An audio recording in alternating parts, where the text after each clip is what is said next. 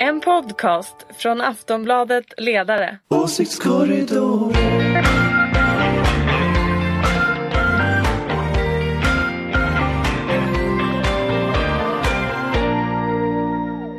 Hej och välkomna till veckans avsnitt av Åsiktskorridoren, din vän i den politiska djungeln. Det är ett och ett halvt år kvar till det ordinarie valet och vi ska som vanligt försöka förklara vart Sverige egentligen är på väg. Med mig har jag Ulrika Schenström, oberoende moderat, ankare i Åsiktskorridoren och chef för den gröna och liberala tankesmedjan Fores. Hej! Hej hej! Kul att vara här igen. Hej! Anders Lindberg, politisk chefredaktör för oberoende socialdemokratiska Aftonbladet och en av Åsiktskorridorens eh, röster ända sedan starten. Hej på dig! Hej på mig, eller hej! Och Jonna Sima som arbetar på Aftonbladets ledarsida, eh, är redaktionssekreterare och välkänd för poddens trogna lyssnare. Hej! Hej! Själv heter jag Ingvar Persson och är till vardags också ledarskribent på Aftonbladet. Eh, Men idag är det mitt jobb att försöka styra och leda det här programmet så rättvist och rakt som det bara är möjligt. Låt oss börja med regeringsfrågan. Eh, Där vi kanske har fått en del besked den senaste tiden. Eller också inte. Eh, Nyamko Sabuni har i alla fall förklarat att hon vill sitta i en regering med Ulf Kristersson. Annie Lööf säger att hon vill sitta i vilken regering som helst, bara inte Jimmy Åkesson är med. Och i helgen förklarade Ebba Busch att hon inte vet om Liberalerna ens får vara med i regeringen. Ulrika, du brukar ju alltid tala dig varm för sakpolitik och reformer. Eh, men är det så här det kommer låta nu i ett och ett halvt års tid? Ja, troligen. Spelteoretik, vad heter det? Spelteorin kommer att vara i fokus hela tiden. Tänk om någon bara kunde börja prata om, alltså jag tror ju faktiskt som jag har sagt tidigare, väljarna vill verkligen att vi ska prata innehåll, men som sagt. Jag tycker däremot att det är viktigt att varudeklarera före valet, så att det har ändå med vem man gör det med, så att säga. Men jag tycker ju egentligen att man börjar om vad och varför och sen med vem. Men eftersom de har börjat i andra ordningen så, så får de väl göra det åt andra hållet då. Tydligen vill vi göra det, men vad får vi då? Eller hur? tycker jag är lite spännande. Så att eh, fram med alla budgetförslag på bordet. Ja, kommer vi få se några budgetförslag, Jonna? Eh, ja, det verkar ju vara så. Alltså om man lyssnar på Ulf Kristersson. Först var det att han lovar ett avtal med Sverigedemokraterna, fick vi höra. Och sen så att SD ska få tjänstemän i regeringskansliet. Så att nog får vi nog någon slags budgetutkast också kanske fram vart det lider. Men jag gillar mer faktiskt eh, Mikael Dambergs syn på det som han eh, la fram det i 30 minuter i det här Anders Holmbergs intervjuprogram. Att hela den här diskussionen föregår liksom valresultatet som är lite trist. Att man ska ju, man borde låta väljarna få säga sitt innan man börjar med de här spelteorierna. Vi har liksom varit med om det i flera val nu. Jag tycker att eh, först får man låta väljarna rösta och sen så göra upp olika konstellationer. Fast det är väl inte precis så frågorna har lagts upp på till exempel Aftonbladets ledarsida, Anders? Nej. Jag tycker ju att det är ganska obehagligt att göra så att, att de ska liksom göra upp i efterhand. Därför att då vill jag väldigt gärna veta ifall Moderaterna till exempel kommer att säga ja till att, att det blir kriminellt att gömma en, en flykting och ifall man dessutom vet om att någon har gömt en, krimin, en, en, en flykting, att det också, om man inte anmäler det till polisen, att det blir, blir kriminellt. Det skulle jag jättegärna vilja veta om det är det som till exempel eh, kommer att gå igenom i Moderaternas och de, den här eh, konservativa eh, blockets eh, politik. Det tycker jag, alltså, det är ju ett angiverisamhälle som det är början på. Det skulle jag gärna vilja ha varit deklarerat före valet faktiskt. Så att, eh, nej, jag vill nog veta lite mer om vad jag får än grisen i säcken. Alltså svenska språket eh, kan, har liksom inte riktigt eh, begreppsapparat tycker jag för detta. På, på engelska pratar man ju om skillnad mellan policy och politics, skillnad mellan sakpolitik och politiskt spel. Och jag upplever väl att det som det konservativa blocket har att erbjuda, det är politics. Det finns ingen policy i dagsläget som är gemensam överhuvudtaget. Nej. Och kan man vinna ett val bara på regeringsfrågan? Det, det betvivlar jag. Så någon form av gemensam Jag tror det är jättesvårt. kommer ju de konservativa att få, få redogöra Ja, det måste för. de ju göra. Eh, och, och jag tror att Ja. Jo, men jag tror också att jag, jag tror också att den här liksom eh, på något sätt stämningen som de har av att de är oppositionen, eh, de har liksom, de, de ser ju ut som att de tror att de håller på att vinna. Tittar man på mätningar så ser man, det kom en, en SIFO i lördags till exempel, då ser man att Stefan Löfven hade fortsatt vara statsminister vid ett val idag. Så att, så att lite så känns det som att de lever i en bubbla där de övertygar varandra om att de håller på att vinna. Men väljarna är liksom inte med i bubblan. Eh, och det är väldigt intressant, intressant läge. Det, det ser nästan ut som att Sabuni hoppar på ett framgångståg när hon i själva verket hoppar på någon slags liksom, sjunkande skepp mer eller mindre. Och det är liksom... Ja, det är Som liksom inte ens vill intressant. ha henne på det där skeppet. Som inte ens vill ha henne. Så det, det är väldigt intressant hur liksom de framställer det här på ett annat sätt. Ungefär som att Liberalerna säger hela tiden att det är nya fel på januariavtalet. Liksom. Ja men ta era 2,8 procent och utlys ett nyval då. Kör! Men sen är inte jag helt säker på det du, att det du säger stämmer. Att, eh, att, eh, utan jag, alltså jag tror att väljarna också kan rösta på någonting som bara är något annat än regeringen. De kanske inte vet vad Är det det är de får, men de röstar eller? emot någonting. Alltså det, Är det mig du pratar om nej, jag säger emot du. min chef Anders Lindberg. Jaha, Ja. mm. Eh, nej, men jag bara undrar vem det Ja, att, att man faktiskt också kan... Jag pratar om, om lite alla möjliga, men också att jag tror att väljarna faktiskt inte alltid väljer att rösta på bara det de vet vad de får, utan att de också kan ja, men proteströsta. Och det finns ju den risken nu också i och med pandemin och många andra samhällsfrågor som kan skapa ett missnöje. Så, eh, på det viset så kan de vara beredda att köpa grisen i säcken i värsta fall. Jag, jag tror du kan ha rätt, men jag bara, bara säga det att jag tror ingen missnöjesröstar på Liberalerna. Och, och, och det är det som är liksom hela den stora feltänket i den här strategin, att liksom de, de, de sitter just nu i ett samarbete där Liberalerna har fått igenom mer än på väldigt, väldigt många år av sin politik. Det ska de överge för ett samarbete som signalerar att de inte vill ha dem och där man kan ju fråga sig hur många röster de får från det. Eh, kommer, kommer Moderaterna och Kristdemokraterna stödröster, kommer de att lita på Liberalerna? Jag skulle ju aldrig lita på Liberalerna överhuvudtaget om jag tittar på dem de senaste åren. Eh, jag skulle aldrig lita på Liberalerna överhuvudtaget, kanske, punkt. Men, men, eh, men då är vi tillbaka i Liberalerna. Det har vi ju diskuterat en del.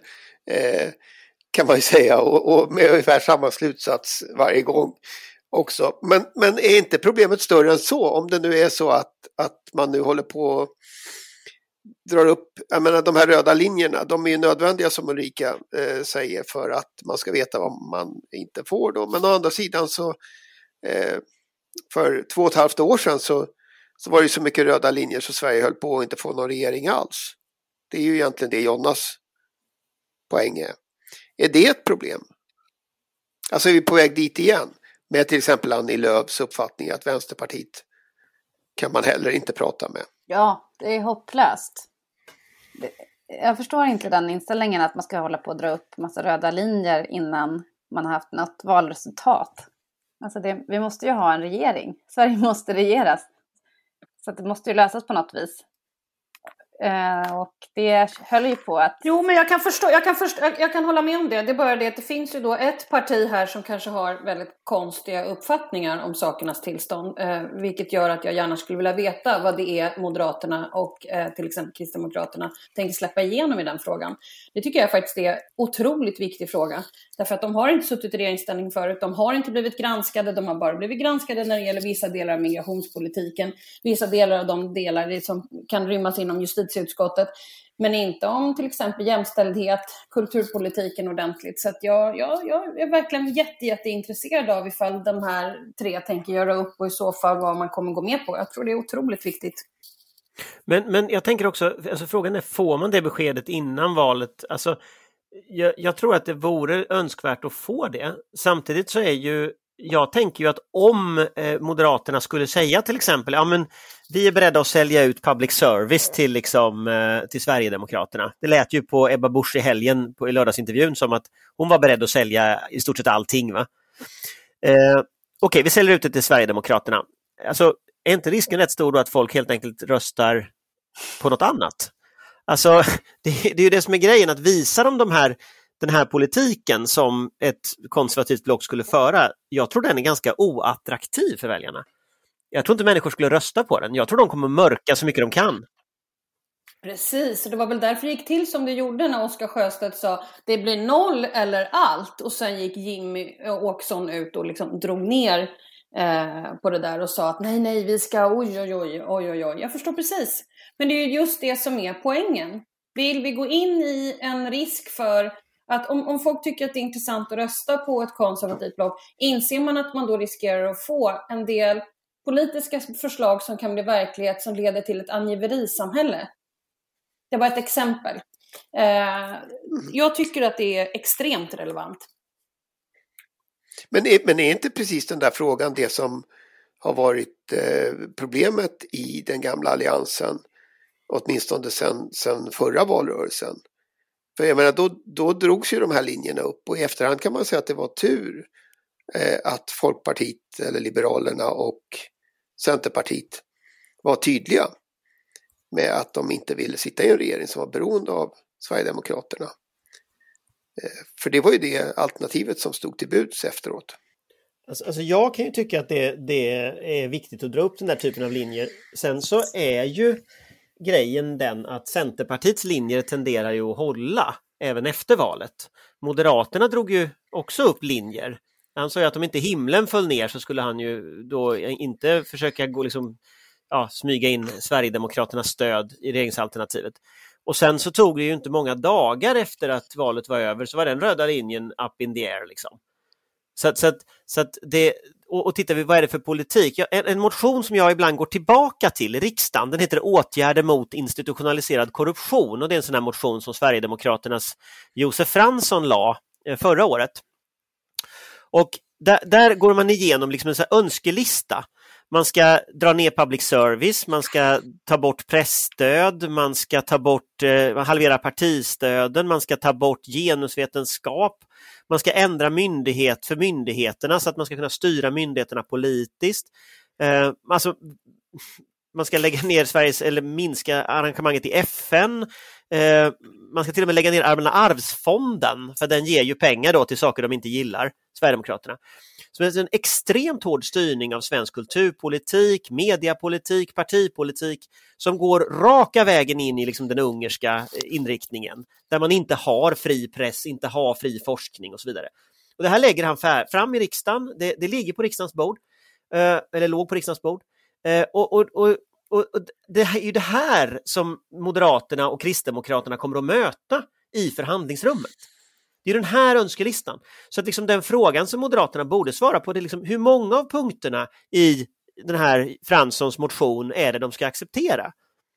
Han har 19 punkter som alla inskränker den liberala demokratin.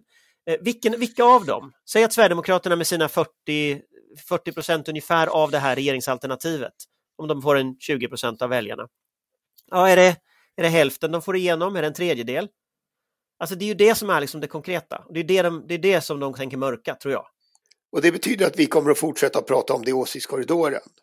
Vi kommer fortsätta prata om det, absolut. Men det finns också fri media som skulle kunna granska det här, så att säga. Fast där tänker jag så här att media har börjat, alltså jag, jag tror väldigt många tror att Sverigedemokraterna är ett enfrågeparti mot invandrare. Men mm. Sverigedemokraterna har liksom en helt en, en illiberal nationalistisk dagordning för alla sakområden. Och, och, nu finns det ju tio år snart, eh, eller tio år i, i riksdagen av liksom motioner. Det finns beslut på kongresser, det finns uttalanden från en massa sverigedemokrater. Eh, så man kan inte säga att man inte vet om detta. Ändå så diskuteras inte det här politiken. De kommer ju att komma väl förberedda in i sammanträdesrummet med allt det här bagaget. Liksom så. Eh, och, och det, det upplever jag att media det är nästan ingen, det är väl David Bas på, på Expressen som granskar det där. Liksom. Men det är väldigt, väldigt få som, som tittar på det här noggrant. Och med ett Speciellt Sveriges. Television och Sveriges Radio gör det ju inte. Eh, men också med ett självförtroende som att de är fyra, fem gånger större än det lilla samarbetspartiet då med eh, till Moderaterna. Jag menar KD alltså. Mm. Så att det de kommer som sagt, vi lär få. Mm. ja, vi lär få återkomma och fortsätta och, och fundera på det här. Men eh, uppmaningen till media blir väl också en uppmaning till Aftonbladets ledarsida då kan man tänka. Du tänker så? Ja, visst. Ja. Vi tar det uppdraget på stort allvar. Jag förstår. Eh, sen tänkte jag att vi skulle prata en del om vaccinet. Det är ändå den, den frågan som dominerar eh, utanför den här diskussionen partierna emellan. I förra veckan så meddelade ju AstraZeneca att de inte kan leverera eh, ens det de tidigare hade sagt att de skulle försöka leverera. Eh, och nu fattas drygt 3 miljoner doser.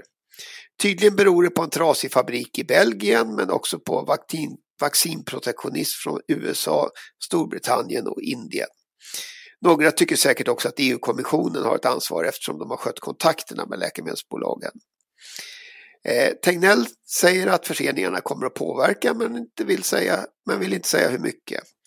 Vaccinsamordnaren i Dalarna däremot, Olof Ers heter han, eh, talar klarspråk. Inte en chans sa han i förra veckan om att alla skulle vara vaccinerade till midsommar. Jonna, vem kommer folk att bli arga på när de inser att det kanske inte blir någon chartersemester och inte något jättelikt bröllop i år heller? Ja, med tanke på att vi har ett stort pedagogiskt problem i Sverige att eh, förklara hur ansvaret ser ut i olika politiska frågor, alltså kommun, regioner och regering, så kommer givetvis Lena Hallengren få sin, eh, sina fiskar varma, tror jag, om inte folk blir vaccinerade till midsommar.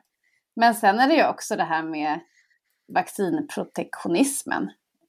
Alltså jag tror väldigt många ute i landet tycker att det är illa att Sverige inte har någon egen, några egna vaccinfabriker.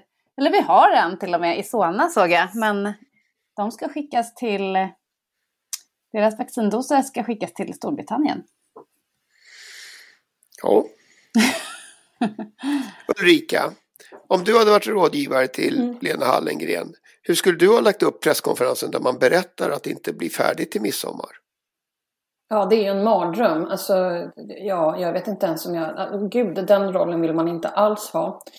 Ehm, det här kommer bli jättesvårt därför att jag tror att det här kommer att bli en fråga kring den europeiska samverkan som vi har sett den sedan 95. Jag tror att det här kommer bli jättekomplicerat. Jag tror inte det finns, alltså det finns ju inte så mycket att säga. Alltså att vi har fått färre doser, ja, ja det är väl kanske alltid bäst att säga som det egentligen är och det vet inte jag hur det är. Så att, um, I don't know, faktiskt. Blir Den det här är en ju skitsvår. som du brukar ju- säga? Ja, jag är orolig för det. Jag är jätteorolig för den diskussionen. Och jag hörde den senaste helgen från unga människor som jag själv inte kanske egentligen känner mig så ung längre.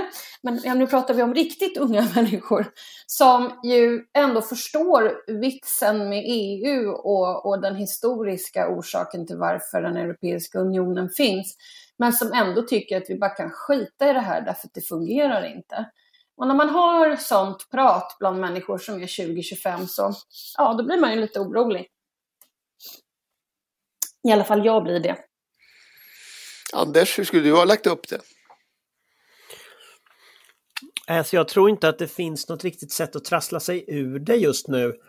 Eh, alltså det, det, det finns ett, ett generellt problem tycker jag i regeringens sätt att prata om de här frågorna och det är att man är så ultimativ.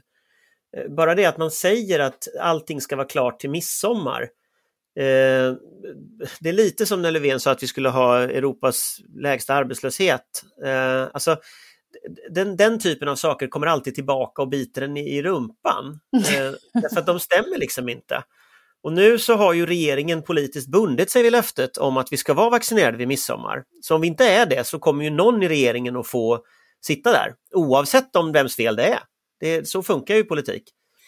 Eh, och det tror jag var ett misstag. Nu har man gjort det misstaget så nu sitter man, nu får man väl försöka så gott man kan vaccinera alla. Eh, är väl liksom lösningen. Eh, tror jag att Lena Hallengren kommer att behöva avgå? Jag tror inte det, men vi har ju, alltså, det är en parlamentarisk situation som är knepig och jag gissar att borgerligheten nog inte skulle dra sig för att lägga in ett misstroende mot någon på sluttampen inför valet bara för att markera vem som är ansvarig och sådär. Um, och det, det, är ju en teknik som de, de har ju försökt med det förut, liksom. Um, så det är väl inte otänkbart. Men jag menar, det är klart att om vi inte är, nu, nu har ju då riksdagen stänger ju veckan, väl efter midsommar va, tror jag, eh, innan Almedalen. Så att, så att det kommer inte att ske i vår i så fall, utan det är i sådana fall i höst. Eh, men det är klart den kan, sen så är frågan, hur lång tid drar det ut? September? Oktober? November? Alltså, när är vi vaccinerade? Och det, det politiska priset kommer att gå upp per timme eh, efter midsommar. Det är ju så liksom, det här kommer att funka. Och samtidigt så kan man ju säga att vaccinationen pågår ju och den har ju hittills fungerat precis på det sätt som det var tänkt. Eh, dödstalen på äldreboenden sjunker och i huvudsak ändå på de flesta håll så sjunker antalet svårt. Fast jag Spelar det ingen jag, roll? Nej, jag tror att det spelar liten roll därför därför att jag tror att det har man redan tecknat in. Uh, nu är det nästa steg så att säga, kommer att vara krav på att få tillbaka vår frihet. Det kommer att vara Liseberg som vill öppna, det kommer att vara Eh, konserter som man kommer att vilja hålla, det kommer att vara idrottsevenemang som man vill kunna starta igång. Och, och den diskussionen har ju bara börjat, att liksom, hur ska vi öppna upp igen? Men den är ju helt avhängig av vaccinet. Så, och jag tror att när dödstalen börjar gå ner och liksom den här omedelbara skräcken som finns eh, fortfarande finns väldigt tydligt.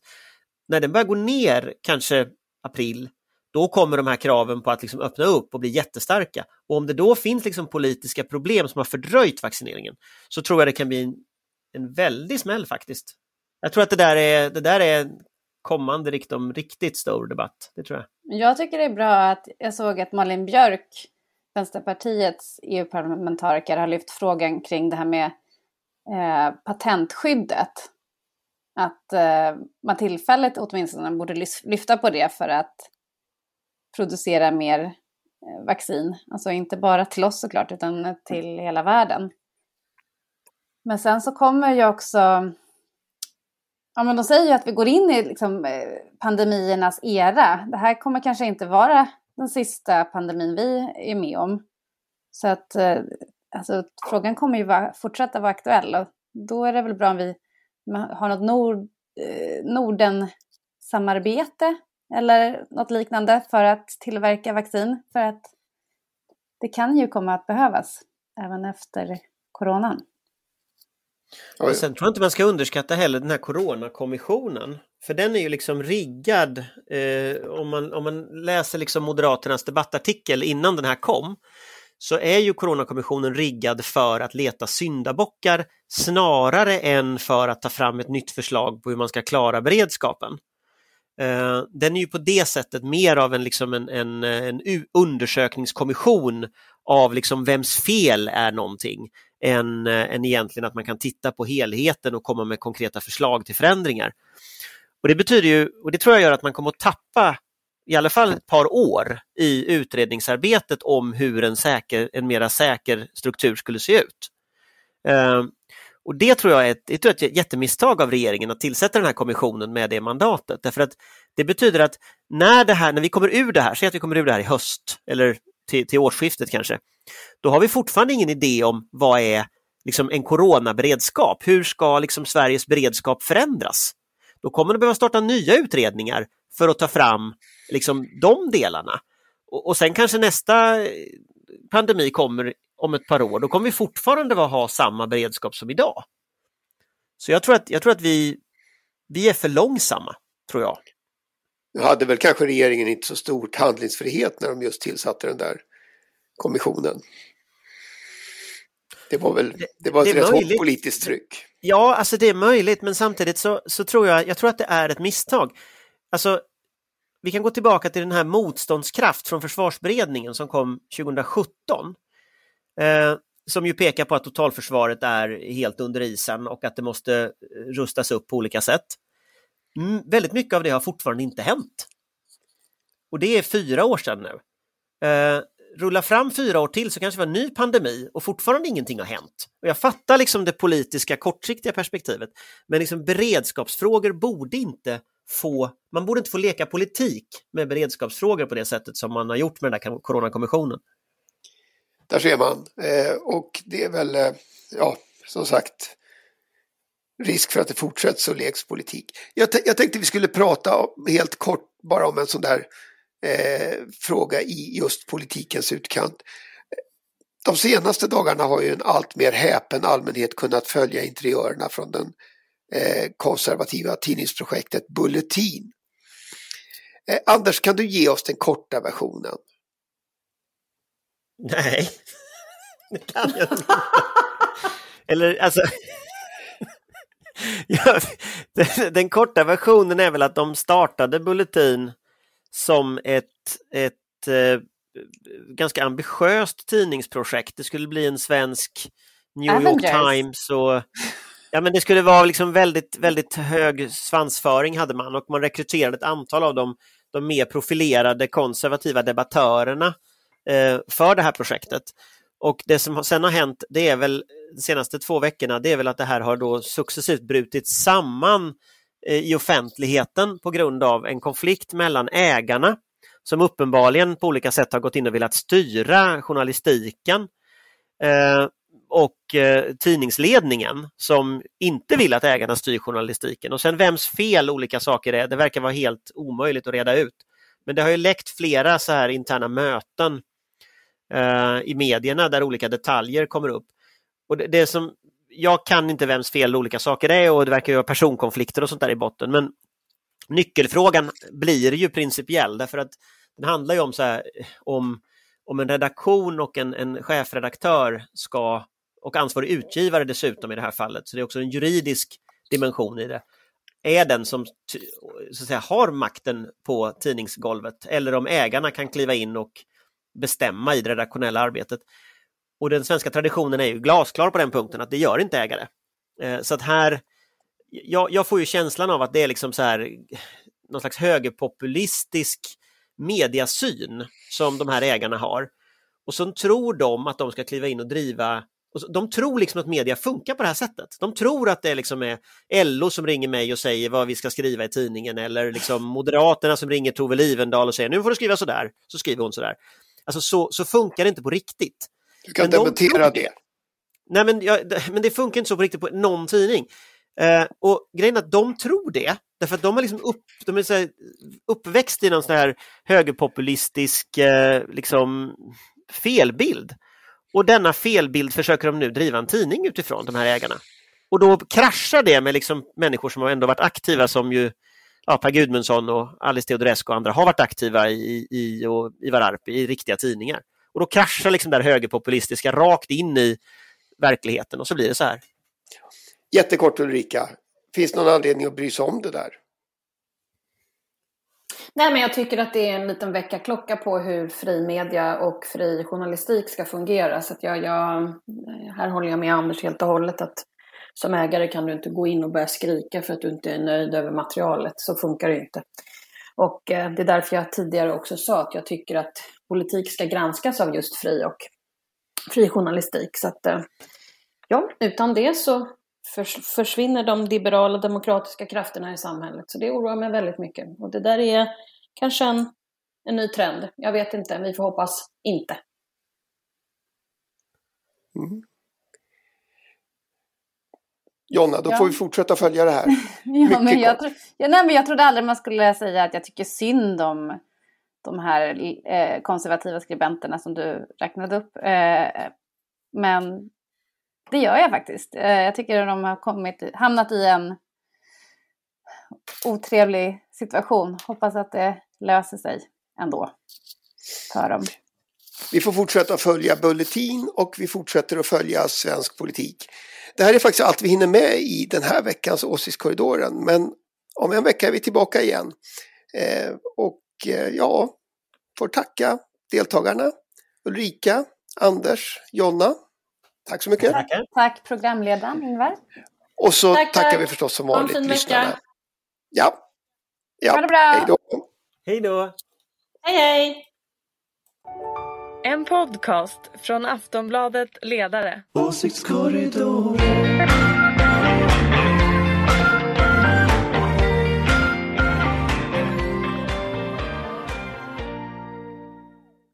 Du har lyssnat på en podcast från Aftonbladet.